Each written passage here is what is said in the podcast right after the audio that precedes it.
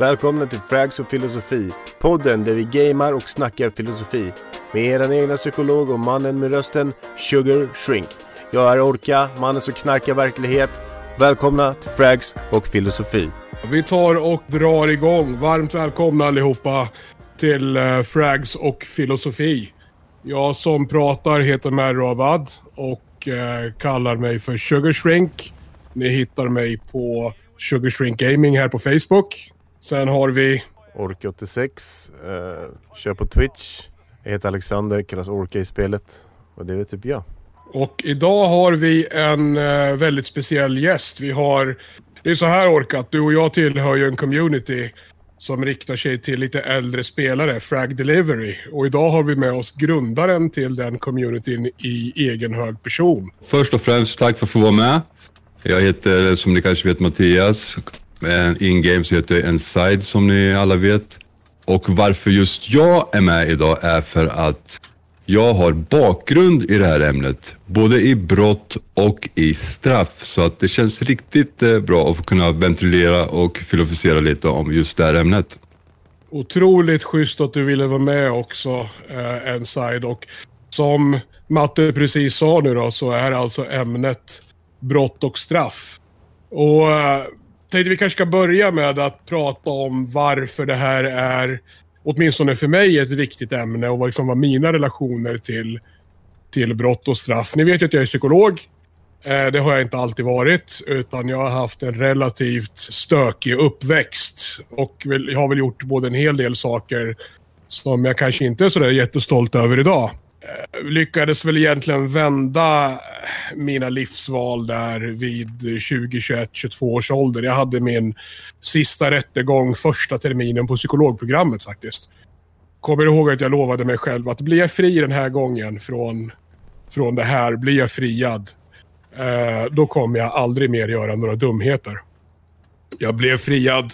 Jag har inte gjort en enda dumhet sedan dess och det är väl någonting jag är väldigt stolt över. Men det finns en annan anledning till att det här ämnet är speciellt för mig och det är att jag hade en eh, lillebror som var tio år yngre som följde mina fotspår men inte lyckades vända.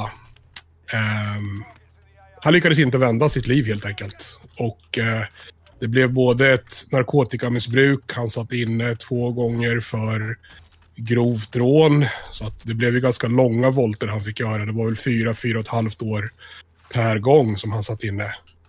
Eh, och eh, idag finns han tyvärr inte längre. Det blir ju lätt så med en viss livsstil. Så därför är det här vikt, ämnet viktigt för mig. Oj, nu blir jag jättepepprad här. Matte, varför är det här viktigt för dig? Varför tycker du att det här är ett angeläget ämne och, och eh, Jag tycker att det här är jä jäkligt intressant. Mycket för att jag som sagt eh, har själv eh, varit kriminell kan jag säga. Eh, jag har varit på botten, jag har varit på toppen, jag har eh, bröder som fortfarande är eh, aktiva. Jag har till och med suttit i fängelse i lång tid. Det är kanske inte många som vet, men, men för, för, först vill jag tillägga att det här är ju bra många år sedan och jag är en helt annan människa idag. Men tillbaka tillbaks till ämnet så, så jag har levt som kriminell. Jag har slagit folk, jag har rånat folk, jag har eh, gjort inbrott, jag har stulit bilar, jag har knarkat, jag har eh, ja, varit i the game kan man säga alltså.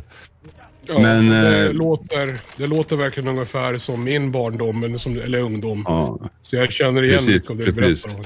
Precis. Nu, nu, nu kanske många blir liksom, ser mig som den här nörden med utrustning för 30 000 liksom och liksom blir, sitter med öppen mun liksom. Men, eh, passion till spel har alltid funnits där, sen jag var liten. Liksom. Det har varit allt mm. från Nintendo, alltså från Commodore 64 till Nintendo 8-bit. Alltså, spel har alltid funnits i mitt liv. Liksom, jag har levt i en värld liksom, på både ont och gott. Mycket på grund av min uppväxt som liten. Jag har haft två sidor. Jag har haft en bra sida, jag har haft en dålig sida, vilket har lett till så som det har blivit i min uppväxt och vägen som jag har valt i livet till exempel. Eller så kan man säga. Men en fråga. Alltså jag kan känna så här med min uppväxt och de erfarenheter jag har gjort. På något sätt att Ja, nej det var ju inte ett bra liv man levde. Så var det ju inte, såklart inte. Och jag säger absolut inte att det var ett bra liv. Men på något sätt så har ju de erfarenheterna gjort mig till den person jag är idag. Alltså, du vet, man kan hamna i så här. Jag, är liksom, jag jobbar på jobbet till exempel, på ett möte eller man har någon person som ägnar sig åt en härskarteknik. Alltså det är så här, min referensram för vad det är att bli skitskraj, det är ju att titta in i, i en pistolpipa. Det är då liksom mm. jag känner att ah, men det här skrämmer mig. Utöver det så blir man ju liksom inte så rädd för så mycket annat. Förstår du? Så att, kan du känna likadant, Matte, att du har att, att du ändå liksom på något sätt kan vara tacksam för de erfarenheter du har gjort för att de har gjort dig till, till de, den du är? Bra, bra, bra, bra fråga. Eh, jag, alltså, många är verkligen otrygga i samhället, speciellt tjejer. Mm. Det, det, det, förstår jag mm. så som det ser ut idag. Eh, det gäller även unga män liksom, som är otrygga. Men liksom, tack vare den erfarenhet jag har haft från gatan mm. så är inte jag mm. rädd. Liksom. Mycket beror på också att jag är en stor kille. Jag är två meter lång, väger, eh, inte just nu, men väger eh, i matchvikt 125 kilo, 120-125 kilo. Ja. Definitivt, alltså min erfarenhet har på, på gott och ont gett mig styrka i samhället och på den person som jag är idag. Definitivt, definitivt. Men det men... finns en aspekt till. Det finns en aspekt, förlåt att jag avbryter det Matte, men det Nej, finns en aspekt kör, kör. till. Och det är, det är, ja, för jag känner igen det där. Jag är också stor. Eh, 1,92 och väger mycket och muskler och sådär. Men ja, det är ju en del av det. Men det, det är en mentalitetsgrej, förstår du? Det finns mm. en sån här mm. grej som gör att när man har levt det livet så är det så här, det spelar nästan ingen roll vem du träffar. Hur stor den personen är, hur farlig Nej. den personen säger sig vara. Du viker inte ner blicken ändå. Precis. Jag, jag har liksom tittat på killar som tornar upp sig en halv meter ovanför mig och sagt att du, sänk din blick. Annars kommer jag sänka den åt dig. Alltså det blir, mm. det blir en typ av mentalitet liksom. Mm. Ja, precis. Ja, men jag, jag, jag, jag förstår vad du menar. Ja, jag känner igen, jag känner igen det liksom. Men nu, alltså, nu kommer ju, nu kommer en bra fråga då. Tror du att det där försvinner någonsin? Den mentaliteten? Nej, nej. Det, det, det kommer det inte göra. Inte, inte på mig i alla fall. Jag kommer, det, kommer, det sitter i ryggmärgen på mig. Jag kommer aldrig glömma bort vart jag kommer ifrån. Mm. Det finns, finns, finns, inte en chans. Alltså. Jag kommer aldrig, jag kommer bära med mig det här hela livet. Jag kommer dela med mig av, av liksom, till mina barn, eh, den styrkan, alltså inte just vad jag har gjort, utan styrkan som jag har fått av min, eh, min erfarenhet, min uppväxt här, plus mm. till den grejen att jag har blivit en bättre människa. Jag, jag kommer att visa det bättre som jag har blivit av det här liksom. Mm. Precis. Det finns, det finns en sak som jag ångrar däremot och det är väl kanske möjligtvis då de människorna man gjorde illa under den tiden man höll på. Oavsett och det gäller ju i och för sig allt. Det kan väl gälla nu också. De, om, om, man har ljugit för någon eller sårat någon eller faktiskt fysiskt gjort illa någon på den tiden. Så det kan jag ändå känna att men det hade jag gärna haft ogjort. För jag är verkligen inte den personen idag så att säga. Nej, nej, nej precis. Jag känner också, ja, jag känner, jag känner också, jag har aldrig varit riktigt våldsam i min kriminella bana. Jag har inte skadat så mycket, jag, jag har skadat egendom kan vi säga, men aldrig mm. liksom fysisk skada. Liksom. Jag har aldrig knivhuggit någon eller liksom, jag har slagit folk på käften, det har jag gjort. Liksom. Aldrig liksom åstadkomma så stor eh, fysisk skada. Jag har gjort, gjort materialskada liksom, hos mm. folk. Eh, det är ingenting som jag liksom tänker på idag för att jag, det känns som att jag har sonat mina brott. Jag har suttit min tid. Jag har betalt tillbaks till samhället vad jag har gjort. Jag har bett om ursäkt till brottsoffer. Förstår du? På så sätt, det liksom mm. ingick i min rehabilitering kan vi säga. Jag har gått bra program i fängelset, jag har gått bra program utan fäng utanför fängelset. Mm. Ja, jag förstår. Hörrni, ni är jättemånga som både kommenterar och likar och sånt här. Jag kommer inte tacka er nu och det är för att vi inte ska tappa fart i, i uh, samtalet. Så vi ser, ju, vi ser ju allt ert stöd, förmodligen både på min och Orkas stream. Uh, Orka, um, vad tänker du när du hör oss prata om det här ämnet? Vad, alltså det jag tänker på det är att jag är ju helt eh, icke den jag varit alls överhuvudtaget. Mm. Eh, det känns som att jag är lite av en typ eh, körpojke eller vad säger man? Eh, nej men det är bra, det är bra att vi har dig som inte har någon erfarenhet av det. Nej men alltså, jag har ju alltid mm. bara varit såhär, äh, gjort det typ mina föräldrar har sagt och ja, alltid varit så liksom. Men, eh, och aldrig haft, jag har alltid haft eh, idrotter som jag har fått ut min, min aggressivitet och sådana här grejer. Eh, jag, körde, jag har kört eh, kampsport nästan hela livet. Körde, jag har kört amerikansk fotboll resten av halva livet. Och alltid så här, jag har aldrig haft problem med att, an, alltså jag har alltid fått utlopp över, eh, vet vad säger man, våldskapitalet har jag alltid fått ut. Mm. Så jag har aldrig känt att jag behöver liksom tränga mig på och jag liksom aldrig, nej, jag har aldrig hamnat i de liksom, vad säger man, i de gängen heller. Eh, fast jag har kompisar som har glidit undan och hamnat snett. Men vad tror, ni det, vad tror ni det beror på då? För jag menar, jag har också tränat kampsport hela livet, orkar jag. Alltså verkligen över 20 års tid. Allt från thaiboxning till judo, karate, MMA, grappling. Alltså jag har, kampsporter har ju egentligen varit den enda sport jag faktiskt tycker om. Mm. Eh, Ni vet att det är en fire sale på gång här va? Eh, men, men har ändå på något sätt hamnat i den typen av situationer. Fuck. Jag tror att i mitt fall handlar det om att jag var så jävla hårt hållen hemifrån. Så att när jag blev 19-20 så spårade det liksom. Mm. Vad är det som gör då att vissa dras till den världen medan andra inte gör det? För jag tror verkligen att det är så här.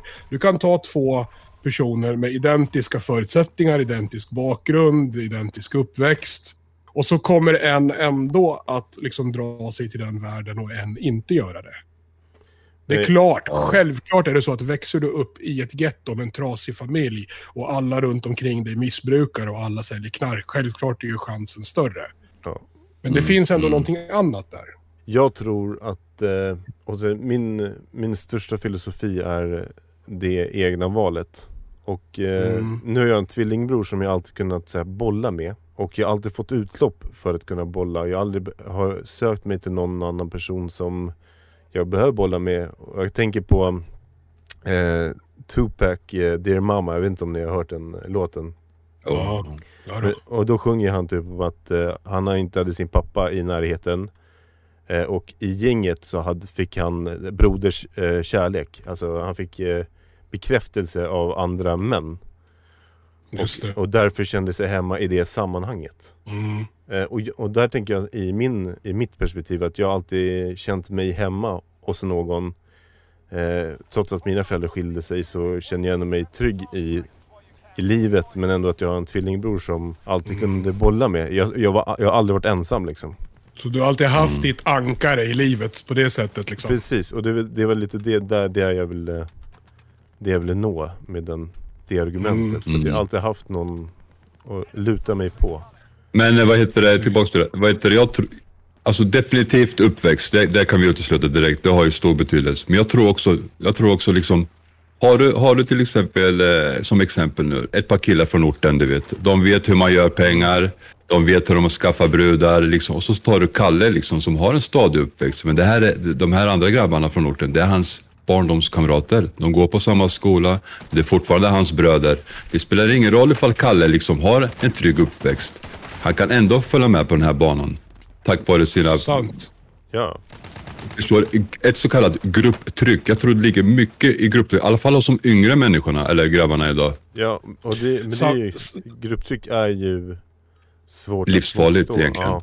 Mm. Men kolla bara hur, hur, hur det ser ut idag på sociala medier bland ungdomar med Snapchat, TikTok. Det är pengar, det är guldkedjor, det är glorifiering, det är grov rapmusik. Alltså, Absolut, men det där fanns inte. Det där fanns inte när jag växte upp på samma sätt. Nej, Vi hade ju knappt nej. internet. Vi hade så här Precis. 56 6K modem och ändå exakt. så exakt. hamnar man där, förstår du? Men hur gammal Mm. är du? Eh, jag är född 78. Tänk på att den jag- första smarta telefonen kom 2007. Mm. Vi glömmer bort Precis. det ibland. Får, jag- får, jag- får jag bryta dig där Sugar bara? Ja, när, när, när, du, när du växte upp, då slogs man med nävar, eller hur? Ja, det började bli smutsigt. Det började bli smutsigt. Det började bli lite knivar, lite yxor och sånt Mm, där. mm, ja, lite Eh, det, påkar och började sådär. bli, det började precis bli sådär att när jag växte upp, och liksom hur det var, då var det så att du slog aldrig på någon som låg ner. Och jag kommer ihåg hur jag så här började bli chockad över folk som kunde ställa sig och stampa på någon som låg ner. Förstår du? Mm, mm, Det var mm, någonting mm. nytt. Det- var ingenting jag hade sett förut. Det fanns liksom ingen heder i det. Nej, Mm. det, det var ju någonting man Mm. inte gjorde. Mm. Exakt, det var ett verkligen tabu. Du gjorde aldrig en sån grej. Men det började komma precis på den tiden. Och jag kommer ihåg hur ja, men äcklad jag var av att det fanns liksom ingen heder, det fanns ingen... Men, man, fan, man, man ställer sig inte och stampar på någon som ligger ner liksom. Det gör man ju Mm. inte. Nej, Det är livsfarligt. Kolla, kollar du, vi idag. Matte? Nej, men eh, alltså, ni- när jag, när jag var liten, då var det alltså från de områden jag är, då slogs vi mycket med nävar först. Sen eskalerade det. Men idag, idag, idag skjuter de dig i benet bara för att kolla på någon annans flickvän. Mm. Det är så pass grovt idag Mm. att det, det är helt obalans. Att det är helt normaliserat liksom. Ja, det, är- det, är, alltså, det är helt obalans tyvärr alltså. Det, det var, system, det, systemet är helt, det är tappat det totalt alltså. Men och då, Och Tyvärr. då blir, det ju, då blir det ju också så att du har 13, 14, 15, 15-åringar som gör ett val som faktiskt kommer att påverka dem resten av livet. Mm. På den tiden du gav någon en käftsmäll och personen ramlade och sen gick man därifrån och sa att "Ja, men nu är det över. Det var liksom inte ett val som påverkade dig resten av ditt liv. nej, och, då, och, då, Nej. men, och då var det slagsmålet då. Det var inte Ex- att, att eh, den personen kom med 48 kompisar kvällen efter. Nej, exakt. Exakt så. Men, Men ja, råkade men, hoppa lite tidigt så jag kommer till er igen, uh, Big Bertha här. men alltså Men okej. tyvärr, vi, vi, vi, vi lever i ett samhälle där du får högre straff för en fildelning än en våldtäkt. Mm. Förstår du vad jag menar?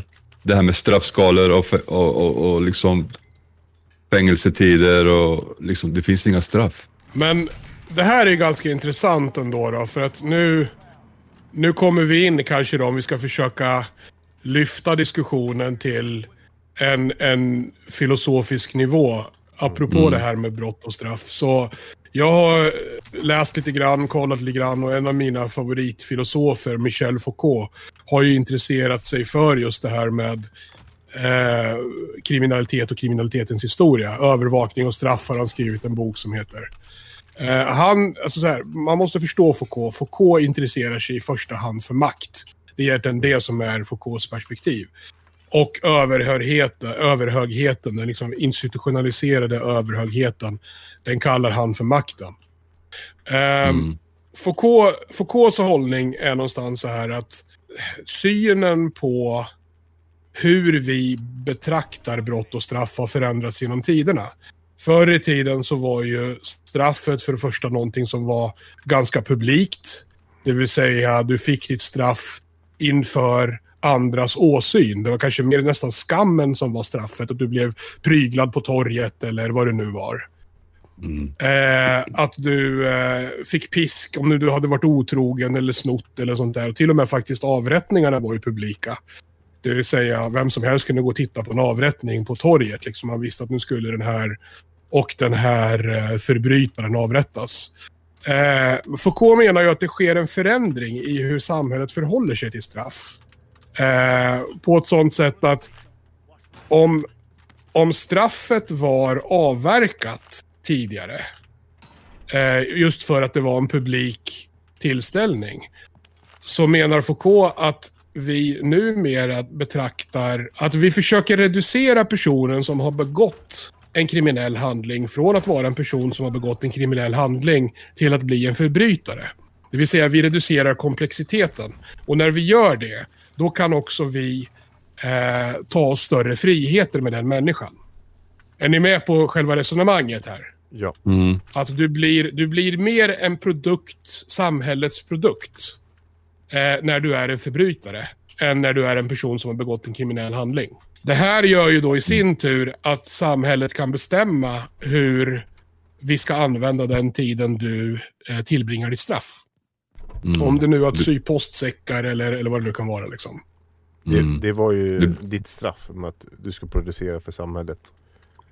Eh, på det sättet. Ja, min fundering här egentligen, oaktat vad Foucault tycker, det är ju, och varför det här är intressant, Ni ska veta att jag faktiskt kom in på juristprogrammet innan jag valde psykolog. Och min sambo är ju jurist och intresserad av brottmål. Så att det här är ju liksom, ja, det är ett sjukt intressant ämne. Det är ju, har vi rätt sätt att bestraffa människor på? Det finns i Sverige en uttalad tanke om att ditt straff, fängelsestraff, ska vara en sorts rehabilitering. Och i ditt fall verkar det ha funkat, Matte. Ja, precis. Eh, men, Men det är finns det ju så? ja, det, det, det, fun- det funkade på mig, men det, det, är andra saker som gjorde så att det funkade på mig också. Förstår du vad jag menar? När jag väl kom ut liksom. När jag, till, Okej. det, det först, den första anledningen till att jag bytte bana, det var när jag fick barn. Mm. Förstår du vad jag menar? Liksom, jag, jag, jag fick ett barn och eh, jag ändrade riktning nästan eh, direkt. Fast eh, stark nog så hade jag ju fortfarande liksom vänner som var kriminella. Jag har fortfarande bröder som är kriminella liksom. Men på något sätt så hittade jag styrkan i, i min son liksom att nej, det är inte värt. Varför ska liksom, var, varför ska han ta stryk av det här Precis. som jag har gjort liksom? På så sätt så, Ja. liksom, så ändrade jag banan. Men tack mycket också av eh, systemets egna behandlingsgrejer. Det finns något som heter tolvstegsprogrammet som Ja. ni känner till kanske. Jag känner väl till det. Jag har suttit på de mötena också. Som anhörig. Mm. Och när du väl, eh, ska säga, när du väl eh, innan du hamnar på en anstalt så har du möjlighet att välja vart du vill hamna. Ja. Jag valde ju en anstalt som hade det här behandlingsprogrammet, tolvstegsprogrammet. Eftersom jag redan då kände att nej fan, jag har fått nog. Jag vill göra något annat med mitt liv liksom. För att jag, kom, jag minns mycket väl eh, liksom de här eh, fångvaktarna eller plitar som det finns, så fint kallas nu för tiden.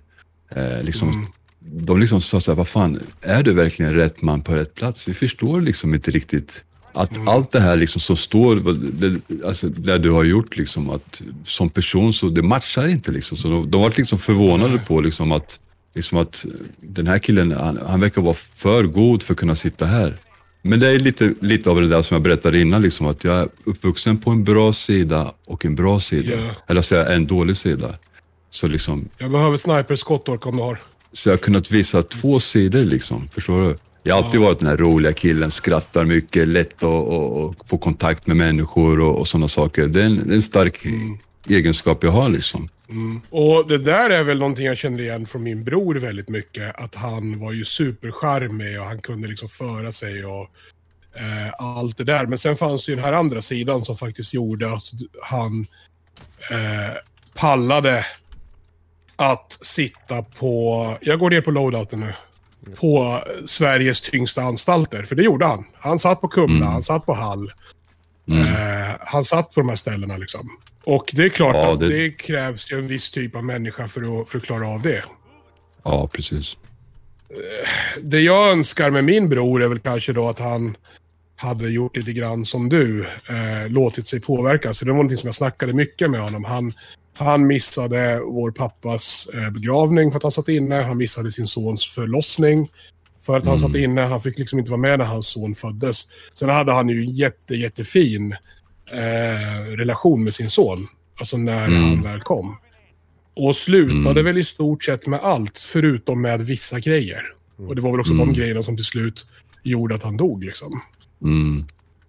Ja, jag Som en varning, Det, det, Jag vill, det här är lite jobbigt att prata om, jag tänker ändå göra det, för jag tycker att det kan vara bra för folk att veta. Mm. Alltså, du vet, om man har problem med att sova till exempel, så kanske en, en vanlig människa går till vårdcentralen och säger hej, jag har svårt att sova. Min bror ringde ju en polare såklart och bara, du, jag har Mm. lite svårt att sova, finns det någonting som eh, mm, ja, men du vet, kan hjälpa mig liksom? mm, Ja, absolut. Jag har eh, Oxycodon eller Oxycontin eller vad, vad det nu Mm. var. Tog en tablett. Tabletten var utblandad med fentanyl och eh, mm, that's it. Det gick så fort. Han, han dog i sömnen liksom. mm. Det är galet alltså. Det är Ja, galet. och jag hade pratat med min brorsa bara några timmar innan. Alltså klockan nio på kvällen hade jag sagt eh, godnatt, jag älskar dig brorsan. Vi hade planerat att göra en resa tillsammans, en mat, matresa till Istanbul. Liksom, du vet, två bästa vänner, bröder liksom. Mm, mm. Eh, och så bara, nej, det blev inte. Otroligt sjuk upplevelse att vara med om. Ja, det förstår jag alltså. Men jag tänker så här, en side. Jag tänker att jag tror inte det räcker med eh, det rehabiliteringssystem vi har. Utan jag tror att Nej. någonting mer måste till som i ditt fall. Ja, ja, ja, precis. Nej, nej, det är absolut inte det. Du måste ha viljan. Du måste erkänna för dig själv att du har problem. Så är det ju bara. Ja, ja, Nu, nu, nu hade jag ju en stark grund. Liksom. Jag fick barn som ja. var en stor räddning för mig. Liksom. Jag hade backup från eh, ena sidan av min familj. Liksom. Fast, jag inte, fa, fast jag inte ville ha det liksom, så, så fanns någon ändå där. Liksom. Alltså det tyngsta Ja. för mig egentligen när jag gjorde mitt fängelsestraff, det var när min farsa kom och hälsade på mig.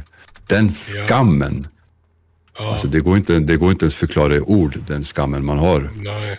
När, när hans egna, egna föräldrar eh, liksom kommer och besöker, besöker ett fängelse. Mm. Men det, kän, det är också så här, det känns som också att man aldrig vill se sitt eget barn där heller. Nej. Nej, nej det, är- det är väl ingen egentligen som vill. Och det reflekteras ju i, sitt, i, i sina barn då med den, den upplevelsen. Det är Ja. Ja, precis. Hörrni, vi har ett team, två personer här uppe på taket där. Japp. Ska vi ta berget? På ping, eller? Vi ska pusha. Vi, vi tar berget så kan vi ju chilla. Ja, Fan, det är jävla Precis. booming alltså. Inte så man får lite, lite lugn och ro och snacka lite också. Ja. Ja, folk får inte glömma bort att vi faktiskt sitter och spelar Call of Duty samtidigt utan att kommunicera just nu. Jag känns som en jävla höna som springer omkring nu bara. Ja, faktiskt. faktiskt. Man har ingen plan och ingen... Nej, men det, det, någonstans blir det ganska häftigt att det här Ja, konceptet ja, ja. som vi har med att spela kod samtidigt som vi snackar Ja, filosofi. Hur Ja, filosofin ja, ja. ändå tar över och blir mer intressant. Jag är inte med för att lägga 20 kills i en jävla deathmatch här nu alltså. Jag är här för att och, och, och gästa Exakt, er eh, exakt. grabbar alltså. ja, det är ingen, Ja. ingen mördarkod ännu alltså. Ja. Jävlar, vi har fått in lite kommentarer här. Tungt avsnitt idag killar, skriver Marcus. Stort att prata om det, Kapten Rödskägg. Tack Rödskägg, det, det, det Mm, värmer. tack gubben, tack gubben. Hasse säger Japp. ingen av er som sänder på Twitch. Kan det stämma? Jo, jag gör Nej, Orka gör ju det. Orka Orka sänder det. på Twitch. Mm. Vi, sä- Ja. Jag sket i Ja, min det- stream. vi, vi försöker sända på alla, olika, alla plattformar. Precis. Här ute på gården så har jag startat en brasa, så vi sänder även på röksignaler faktiskt. All, alla Så plattformar. sänder streamen. Alla, alla, alla former sänder vi. Nej, skämt åsido. Jag skämtar för att det är jobbigt att prata om. Det är klart. Oh, oh, oh, på Det mig. är klart. De är Ja, bakom. bakifrån. Ja, de är bakom. Vi blev bumrushade där. Så blir det. vänta, jag lever, jag Ja. lever. Jag lever. Ja, ja, jag kommer inte leva länge till. Jo då. Nej. Eh, det är klart att det är ett sjukt jävla jobbigt, tungt ämne att prata om. Och särskilt liksom när man har gjort förluster. För att inte tala om alla de vänner som försvann under den tiden man levde det livet. Jag ska bara tacka sig lyckliga stjärna för att man ja, men gjorde annorlunda val eller hade, hade mer vett eller hade mer tur kanske. Jag vet inte. Ja, ja, jag vet inte liksom. Men, eh, för att eh, Awaken Demon skriver här att eh, han känner med dig Sugar då han förlorade sin bror, lillebror som blev eh, knivhuggen till döds. Ja, Eh, så att eh, det är jag ju... beklagar Demon. Ja. Det, det, jag, tycker Ja, också, det gör vi. jag tycker det är grymt också att vi sitter här och faktiskt öppnar upp oss och har samtal ihop. Men faktiskt, Ja. faktiskt. Ja, absolut. Mm. Det är bara att ställa frågor alltså. Det blir lite lättare för mig också att, att svara på. Och kunna flumma runt. Ja, det gäller ju även för våra tittare. Kom in med, kom in med synpunkter. Skriv i min, eh, min stream, Orka stream. Eh, kom in gärna med frågor, för det är ju det, det, är det vi gillar, liksom, att kunna gå, gå den här eh, diskussionsomgången med er. Ja. Ehm, jag funderar mycket liksom på det här med brott och straff och hur man förhåller sig till det i olika länder. Jag menar, eh, som jag har förstått det, Norge till exempel har ju en helt annan inställning till straff och straffrehabilitering än vad vi har i Sverige. Mm. Och det finns någonting som kliar i mig när vi reducerar... Jag kan uppleva så här, just det här med brott och straff och kriminalitet, det är så jävla lätt att plocka populistiska poäng på det här. Det är så otroligt lätt att plocka liksom eh, enkla politiska eller liksom olika typer av synpunkter på så här att okej, hur, får vi, hur får vi bot med brottsligheten? Jo, men hårdare straff. Det är det som funkar. Det är universallösningen på allting som har med kriminalitet att göra. Jag köper inte det riktigt. Nej, Jag tycker nej. att alltså, om, om, Alltså om, om, om det är den enda lösningen du har på kriminalitet, det vill säga längre straff, då tror jag att vi kommer gå mot ett samhälle som man har i USA, där fängelseindustrin är precis det, en industri.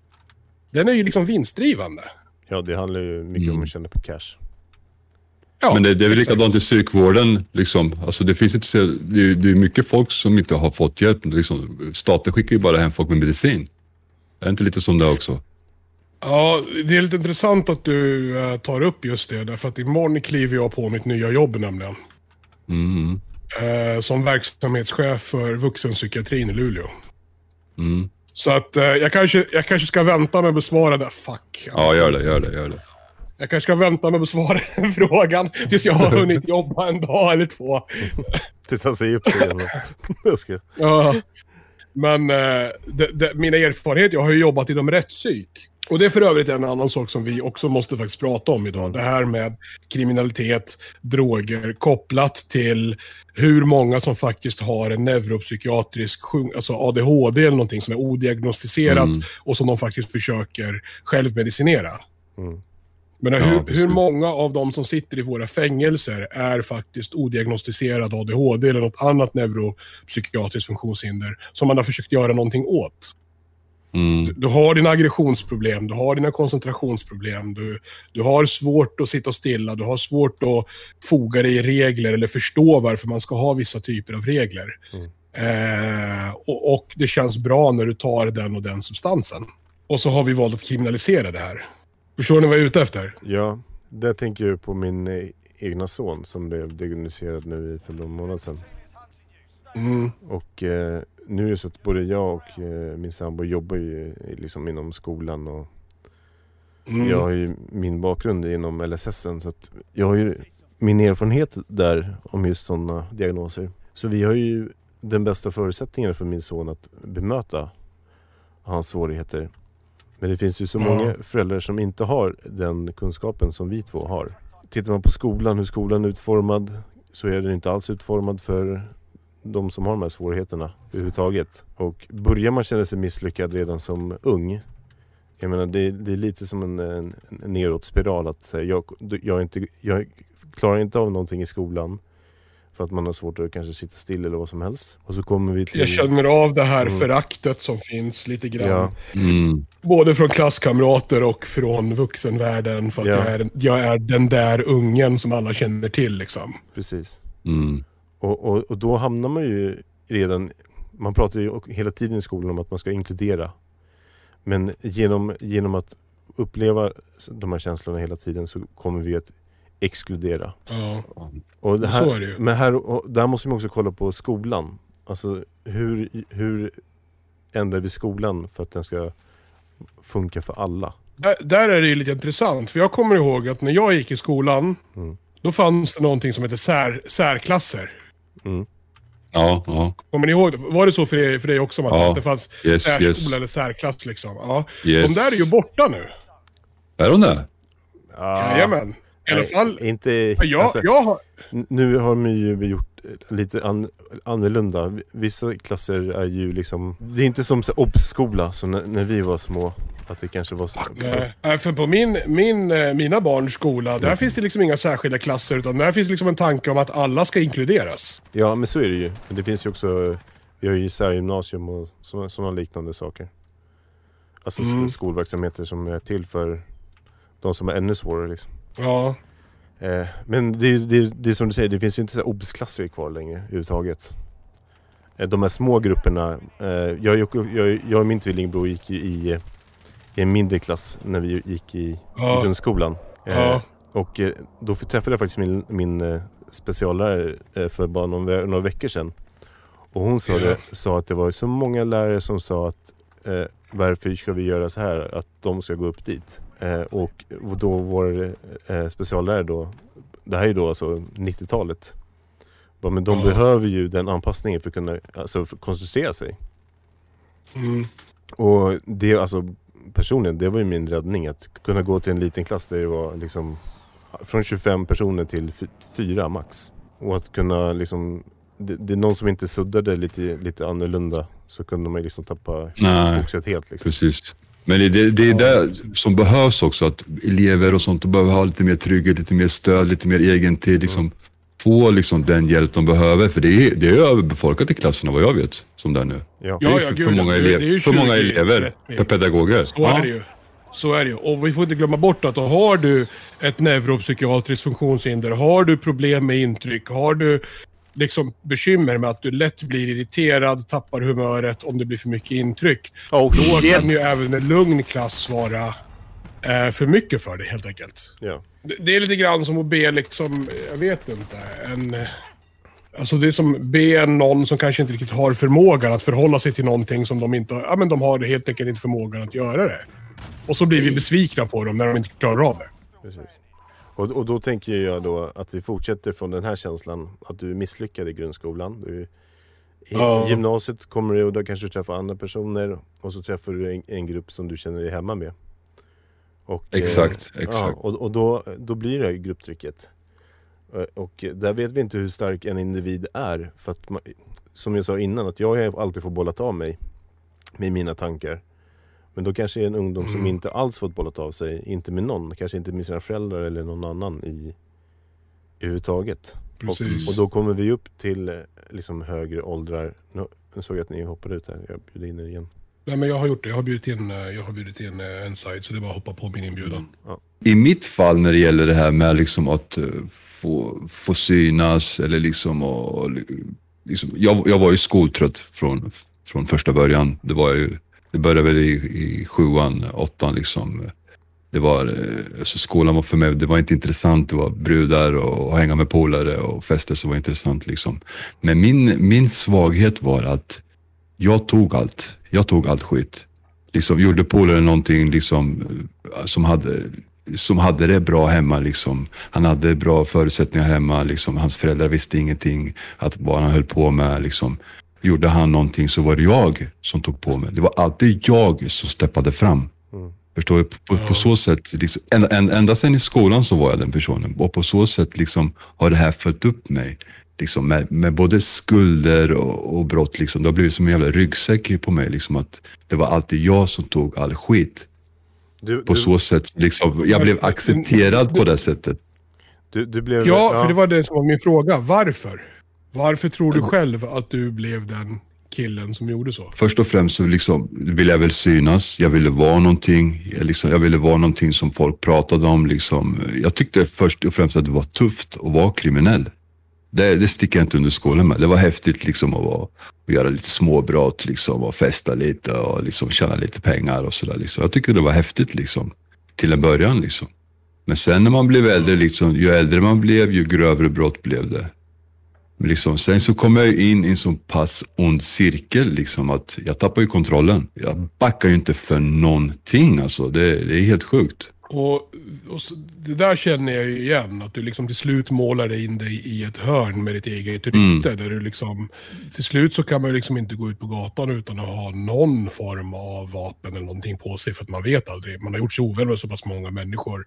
Eh, och man kan inte backa även om man skulle vilja backa. Ja, Nej, precis. Det finns liksom historier om saker jag har gjort. När jag har gått upp mot sex killar samtidigt eller liksom kastat Mm. folk genom skyltfönster och såna här grejer. För till skillnad från dig, Enside, så var, var liksom det fysiska våldet definitivt närvarande i mitt liv. Snarare än, än våld på egendom. Utan då var det snarare kanske det fysiska våldet som var problemet. Mm. Man inte backade för att göra människor fysiskt illa liksom. Nej, precis. Jag vill prata, Alltså, El Toro Loco skriver också att det är ett jätteintressant eh, ämne. Och att eh, Ja. han gjorde en resa i livet då som eh, gjorde så att han slutade bakom eh, lås och bom i två och ett halvt år. För att, Ja. han, för att han kände att eh, livet var liksom för enkelt. Men det var Du sökte kickar. Ja men grova stölder var min grej skrev han här. Det var ett mer direkt citat. Mm. Mm. Men då Men blir ju alltså- frågan till Toro Loco hur det förändrade hans perspektiv då. Fick han ut, jag antar att just fängelsestraffet var väl ingenting han hade räknat med och planerat med. Men, men eh, jag utgår ifrån att det gav någon form av perspektivskifte när, man, när, han, blev, när han väl blev inlåst liksom. Ja vi får se, vi får se om han svarar här nu. Men också när Marcus skriver, skriver här att jag känner inte ens mer än eh, via TFD och att eh, han har uppfattning om att du är en väldigt god människa. Och så att du har liksom haft dåligt sällskap och eh, kan det vara därför att du har att det, att det har påverkat dig till att göra de här dåliga be- be- besluten? Skriver han det till matte eller till mig? Eh, det är nog till matte. Jaha. Men det kan ju gälla er båda, eh, tycker jag. Alltså, Ja, jo som, som, som jag sa tidigare, jag har levt både ett bra liv och ett dåligt liv. Jag har en jävligt skev uppväxt liksom. När jag var tio år tror jag, då tog min, eh, min pappa mig från min mamma. Min mamma har varit sjukpensionär nästan hela sitt liv. Det har inte funnits några pengar. Hon drack mycket när jag var liten. Eh, när jag var tio år så räddade, eller ja, inom parentes, räddade min farsa mig därifrån och tog med honom hem till sig där jag fick växa upp med fyra storasyrror. Och ni kan tänka er när en tioårig pojke kommer från mamma och kliver in hos sin pappa med sina fyra storasyrror. Det blir lite spel för dem också. Så jag fick en jävligt tuff uppväxt från mina systrar också. Man kan säga att jag blev utstött, utfryst till en början liksom. För att de kände liksom att, nej fan nu kommer han här ska ta all jävla uppmärksamhet. Förstår ni vad jag menar? Och vem är du liksom? Mm, mm. Men alltså jag har, mina barn, barndomskamrater som jag är uppvuxen med, som jag backade upp när jag var mindre, de, här, de är mina fortfarande idag, mina vänner. Fast de också liksom har ändrat spår. Men alltså alla de här besluten, de kommer från bott, eller från, från grunden från min uppväxt. För jag har legat många, många nätter och tänkt på varför kommer det, alltså, varför gjorde jag det här? Varför gjorde jag det där liksom? Det kommer definitivt få min uppväxt. Men liksom, jag har ändå gjort riktigt bra grejer liksom. Men jag har ändå haft svårt att säga nej. Det är där min svaghet jag, jag har svårt att säga nej liksom. Bara, kan du fixa det här? Ja, men jag kan nog lösa det liksom. Förstår ni vad jag menar? Det har varit min svaghet i hela min, min bana tror jag. Man vill vara människor till lag så liksom vara en del, en, en vän. Ja, men, ja, ja, men också den här tuffa grejen som aldrig backar. Förstår ni vad jag menar? Ja. Men liksom, det var ett dåligt val jag gjorde liksom, men det var jävligt bra då kändes det som. Jag tror också det där, liksom, det, det spårar ju till slut på ett sådant sätt att Ja men du vet lite grann de här reglerna som ska finnas på gatan liksom. Att man snackar inte och man... Du vet alla de här grejerna. Att det blir som ett sorts här lojalitetsbegrepp som ska finnas på gatan och i de, i de kretsar man rör sig. Eh, man pratar om brödraskap hit, brödraskap dit. Vilket är, alltså så här i efterhand, fullständig jävla bullshit. Det fanns ju ingen som liksom fuckade varandra lika mycket som folk i den, så i, de, i den svängen. Är du med? Mm, precis. Men alltså mitt, mitt straff i det hela, kan jag säga nu, det var inte att sitta i fängelse. Alltså Okej. sitta, i fäng- sitta i fängelse i Sverige, det är piece of cake. Det är en jävla lekstuga kan jag säga. Mitt straff var att betala tillbaks till samhället. Ja. Eh, mitt straff var att betala tillbaka till alla mina nära och kära. Eh, betala tillbaka samhället ekonomiskt. 1,2 miljoner i skadestånd. Förstår ni? Ja. Ja, när, jag, när, jag, när jag började jobba, då fick eh, Kronofogden och myndigheterna på, reda på att jag började jobba. Eh, I, eh, jag vet inte hur många år, så betalade, drog de 9900 kronor i månaden från min lön. Jag levde alltså Ja. på ungefär 11 och 1 i månaden. Eh, bara det var ett straff. Eh, men också att liksom visa fram, framfötterna, att få mina föräldrar att inse liksom att nu är det slut, jag har blivit en bättre människa. Eh, visa mina syskon liksom att de tvivlade på mig aslänge t- tills de fick förtroende för mig igen. Liksom. Hela den banan var för mig ett straff, inte att sitta i fängelse. Just det. Jag. Som jag sa tidigare, det, enda jobbiga med fängelse det var när min farsa kom och hälsade på mig. Den skammen. Ja, någonstans blir det ju någonstans blir det ju att man måste liksom möta sig själv också när man gör alla Du de måste grejerna. släppa taget. Exakt. Det är alltså, det, det är det. Du måste erkänna för dig själv att, att du har problem, att du behöver ha hjälp. Det är mycket det här med skam. Ja. Jag kommer ihåg liksom, som inte är mina vänner nu, liksom, när jag började ändra på mig.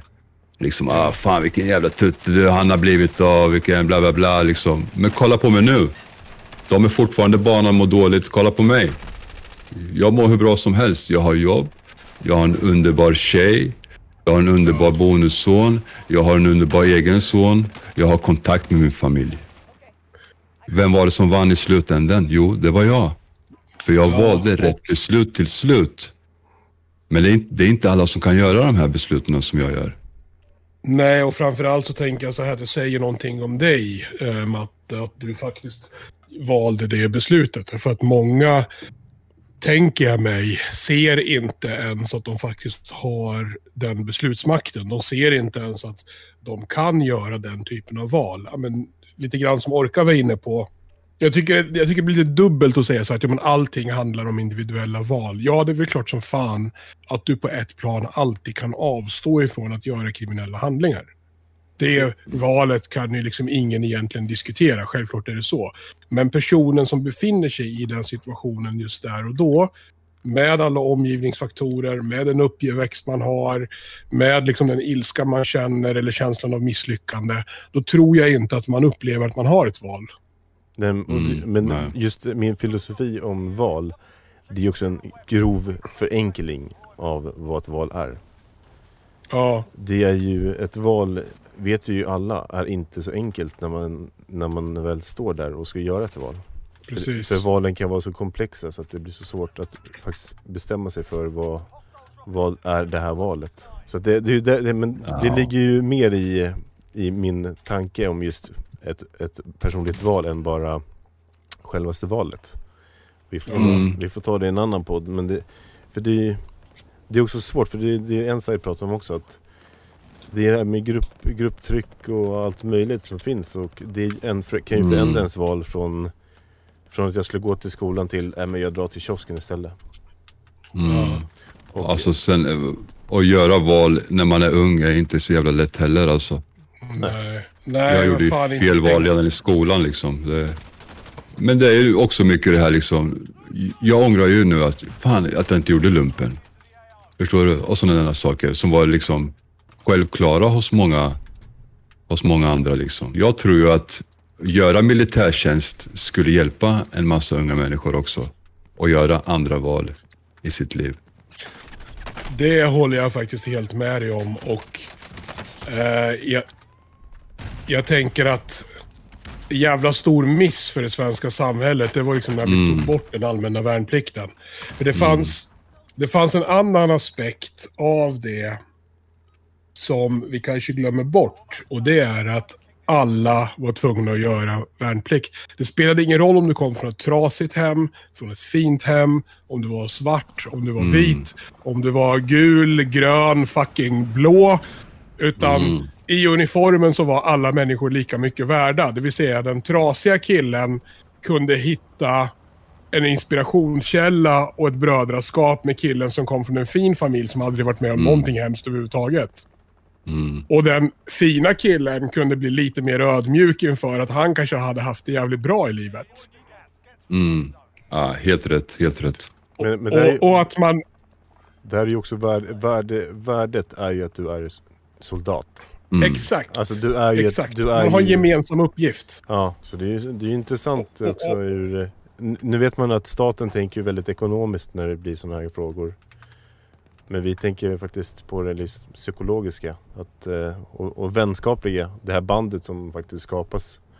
under den här Ja, ditt värde definieras ju då helt plötsligt inte av liksom vilken tennisklubb du är med i, utan snarare av din förmåga att bidra till förbandet eller bidra till gemenskapen och att man klarar uppgiften tillsammans. Det är det som ger dig ditt värde. Mm. Jag tror också vad- det här med Mm. liksom, solidaritetstanken i samhället och att den har blivit sämre också har mycket, alltså kommer därifrån. Ja, Mm. ja det, det, vi får nog ta en, en podd om det också. Alltså det är, Om just militärtjänsten. Ja men vi hittar ju eh, liksom värde, värden i eh, de här eh, områdena. En annan sak jag tänkte på. I, i, i, I grund, i botten hos människan, vill man inte vara en god samarit, alltså en god person. Vill man inte göra bra saker, vill man inte leva ett fridfullt och stilt med familj och grejer, alltså, tro, tror du alla har, har, har de drömmarna och tankarna? Ja, Ja, eh, det är en jävligt bra fråga faktiskt. Jag ska låta dig svara först Orka, sen ska jag ge mitt svar. Jag tror att man... Jag tror att det goda finns hos alla människor. Mm. Eh, men även goda... För att ha godhet måste vi ha ondska. Mm. Och eh, det, det är någon typ av balans som finns i livet. Men det är som du säger, att jag tror också att, att alla människor faktiskt vill bidra med till exempel göra sin morsa stolt. Liksom. Mm. Man vill göra det. Alltså man, man vill inte gå Mm. runt i sitt centrum och veta att ens morsa går och skäms för en. Liksom. Nej, Jag precis. tror inte det, jag tror Nej. inte det är ett värdigt eh, perspektiv. Okej, det köper jag. Jag köper det, jag köper det argumentet. Men det finns en aspekt till av det här. Och det är att när du ska väga ett liv med lite substanser, lite hårda fester, lite ryggdunk från polarna. Det är lätt att få brudar.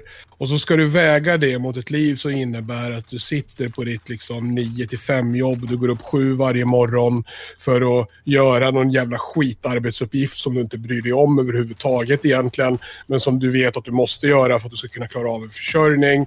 Du måste vara i säng varje kväll. Du måste gå upp varje morgon. Eh, det, alltså när du väger de, de två olika typer av kickar och de två olika typer av liv mot varandra. Förstår ni vad jag menar? Det är lätt att prata Ja, om ja. att alla vill vara goda. Det är, det är klart Mm. alla vill vara goda. Det är ju ingen som säger jo, nej, men jag ska bli en ond jävel i mitt liv. Jag ska göra människor illa. Eller jag vill inte kunna se mig själv i spegeln för att jag inte respekterar mig själv. Det är ju ingen som tänker så. Förhoppningsvis Nej, inte. precis. Men, Men, det eh, livet som jag, det Svensson-livet som jag precis beskrev, det är ju inte så jävla roligt ärligt talat. Du ska gå upp varje morgon för att bli pissad på av en chef som du egentligen inte respekterar överhuvudtaget. För att du vet att han, han är eh, liksom en snubbe som har bara råkat bli chef. Han är varken smartare, snyggare eller bättre än dig, men han råkar vara din chef. Ja. Ja, men förstår ni vad jag menar? Man, alltså, man man hamnar, Jo, jo. Det är lätt Ja. att säga att alla vill vara goda, men jag tror fan inte det är så jävla enkelt när man, du väger de typerna av liv mot varandra. Alltså. Mm. Vad tänkte du säga Matte? Men om vi byter ut det goda till lugn och ro. Alla Mm. vill väl ha lugn och ro för att vara kriminell är ju jävligt stressigt. Förstår ni vad jag menar? Ja, faktiskt. Det är ju, det är ju, är det. stre- alltså, beror på vilket, vilken kategori du är kriminell, men eh, i överlag så är det jävligt stressigt. Jag, jag kan Ja. tänka att människor på något sätt innerst inne vill ju också ha lugn och ro. Liksom. Du kanske inte behöver ha nu ett 9 till 5 jobb, liksom, men ha det där lugnet. Liksom. Jag vet, det, det, det är en tankeställare ändå. Så jag förstår att de här unga killarna liksom vill le- leva det här jetset, Ah, han jet, jet, jetset-livet. Liksom. Ja. Men jag tror också att det har mycket med vilken ålderskategori vi är i. Liksom. Visst är du 14 upp till 30 liksom och, och sådär, men när du kommer bli lite äldre så kanske du tänker i andra banor också. Det kanske är dags att lägga av. Liksom. Förstår ni? Men är inte det liksom också eh, det forskningen säger att eh, man, man begår ju de här brotten vid väldigt ung ålder och sen inser man att det här är inte så jävla hållbart vid, och vid 30-40 är det inte så jävla coolt att röka på och se cool ut framför polarna liksom. Utan Mm. då är det mer familjeliv som räknas. Ja, precis. Jag tror, ja, det, det är väl den För det, det finns ju någon banan det går i. ja, det finns ju någon sån trappa om eh, hur kriminalitet faktiskt funkar. Om, och när man börjar droppa av och när, här, när det här var inte så jävla coolt längre liksom.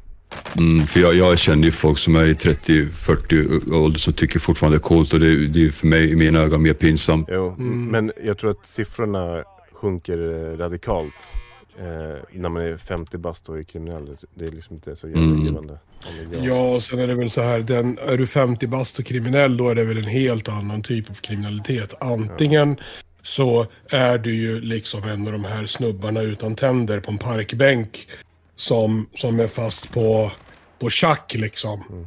Eller så är du en person som överhuvudtaget inte kommer i kontakt med våld eller utan du låter andra sköta det åt dig. Mm. Är du 50 och kriminell, då har du liksom oftast levt hela livet i, i, den, i den branschen. På det ena eller det Mm. andra sättet. Ja, ja men där håller jag ju helt med. Alltså, då kanske man inte begår de här äh, gå och råna, råna en kiosk eh, för att få en tusenlapp liksom. Nej, exakt. Det jag tycker är lite vidrigt nu och faktiskt lite snuskigt, det är ju de här gängen som har satt i system att använda unga killar som inte är straffmyndiga. Mm. För att bära droger, för att agera kurirer, för att bära vapen. Eh, just för att man vet att de kan liksom inte bli satta i fängelse. Ja, Det är precis. liksom ett sätt att få dem att känna sig jävligt betydelsefulla på. Tänk att vara så här, man är 14-15 år gammal och så får man en tabbe av kallt stål i fickan liksom.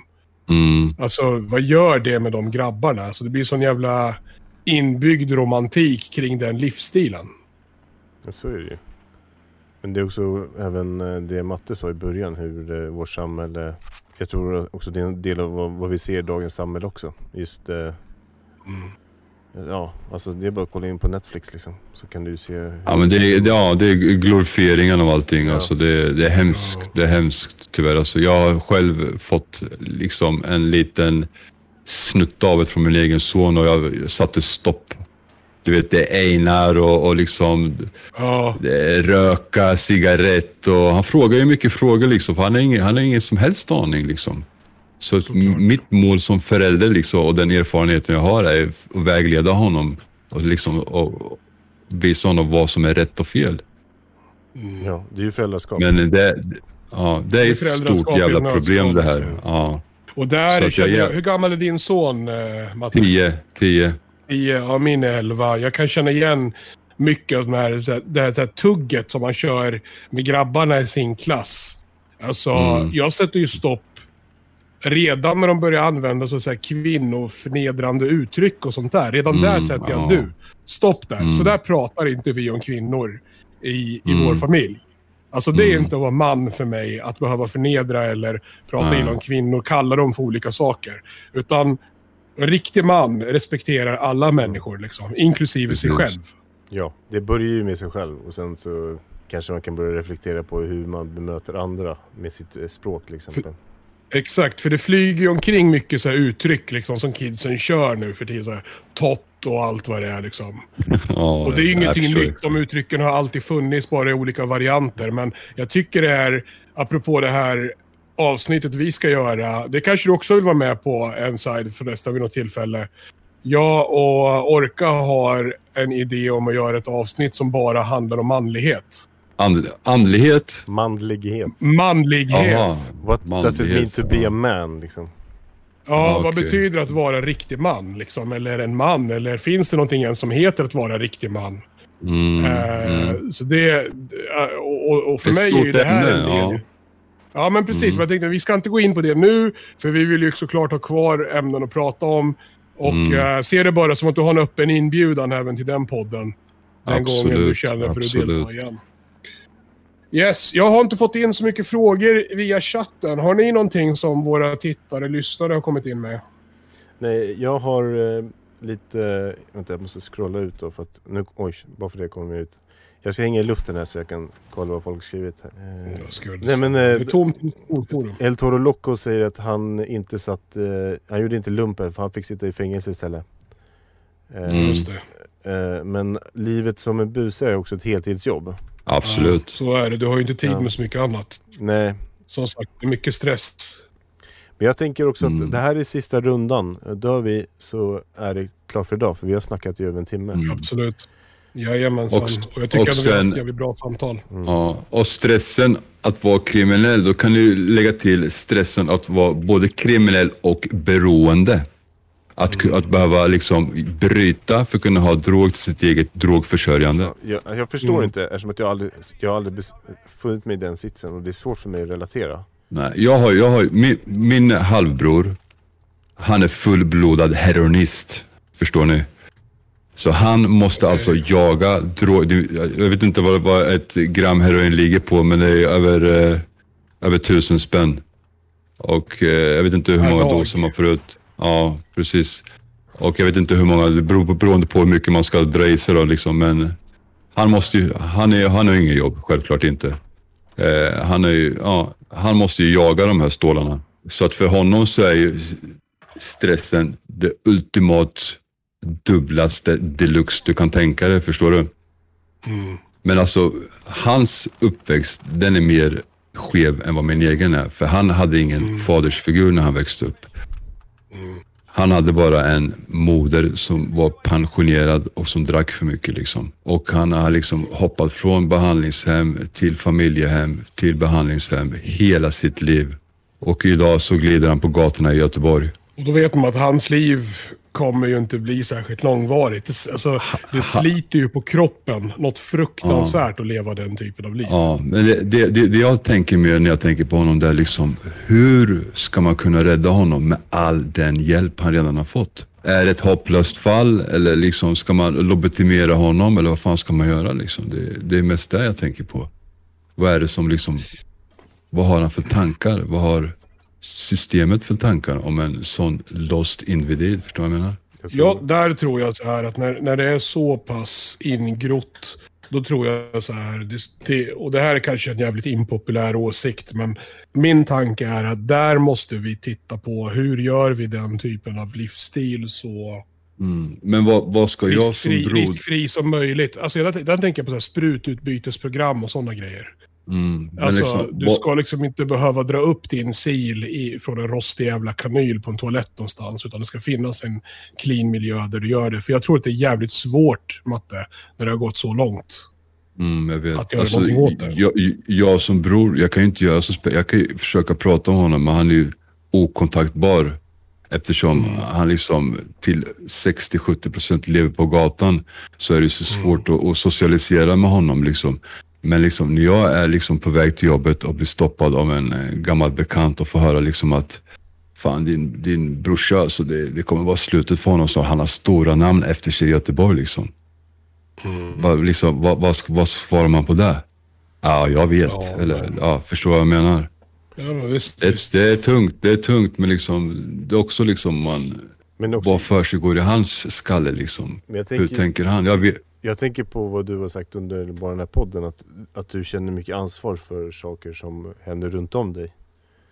Att, mm, ja men det är klart, ja, det är mitt eget blod, ja, så det finns ju ändå där liksom. Jag känner mig ändå mållös, att liksom, ja, men, hjälplös, förstår Men jag tror också att det är svårt, för han kanske inte ens har någon makt i sig själv. Mm, precis. Alltså det är så långgånget. Så att han, han, har inte det, han har inte det konceptet själv. Då är det ännu svårare för dig som bror att kunna göra det åt honom.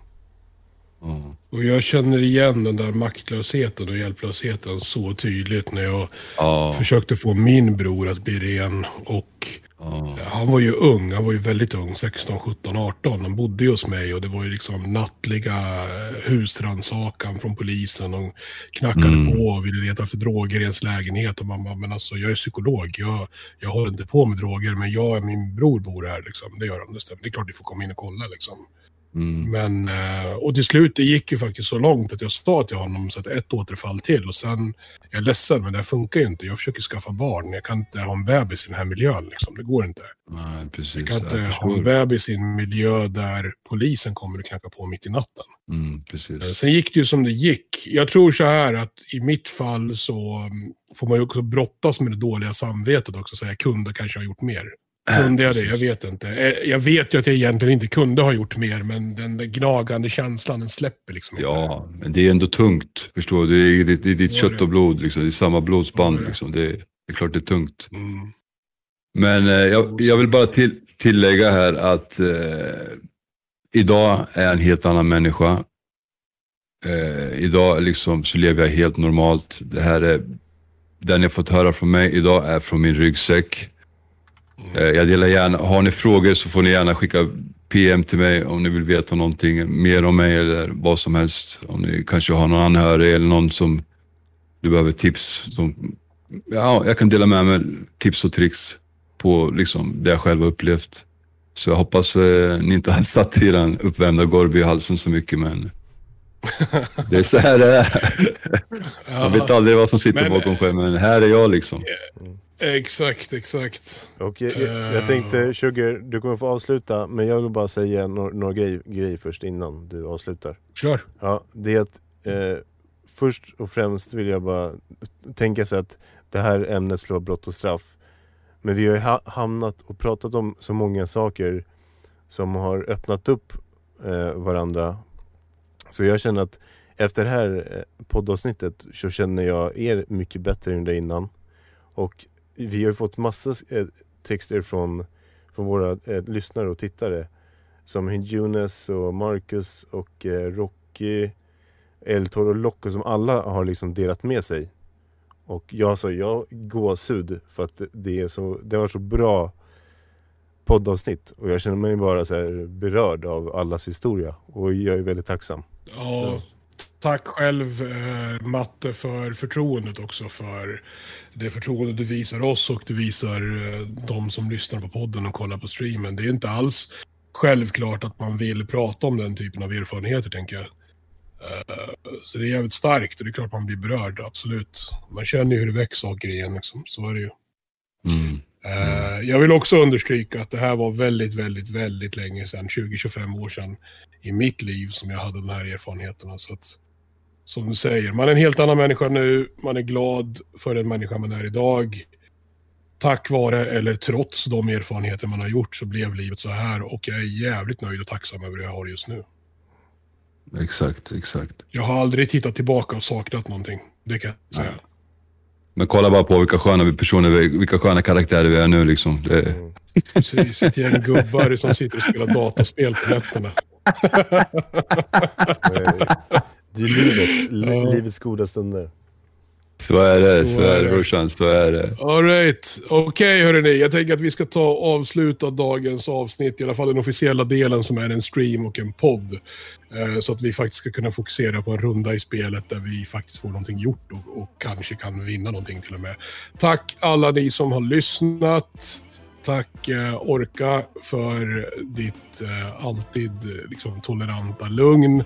Tack Enside för allting som du gör för Frag Delivery och att du faktiskt har grundat den här stora communityn som har gjort att vi ens har kunnat ha det här samtalet. Och självklart tack till alla er som har kommenterat, skrivit, eh, delat med er av era erfarenheter, ställt frågor. Det är ni som gör den här podden till vad den är. Så tusen tack och hej då från uh, Sugar Shrink. Ja, och hej då från År 76. Vi ses i Verdansk, boys och tack för att du fick vara med och tack allihopa som har lyssnat och delat med er. Tusen tack. Yes. Tack för att du har lyssnat på Frags och filosofi. Dessa avsnitt spelas in live på Twitch. Och vill du vara med i nästa avsnitt, skriv i chatten eller spela med oss som gäst. Vill du lyssna på fler avsnitt så finns vi på Spotify och på Tyresö närradio. Länk finns nedan. Tack för att du har lyssnat.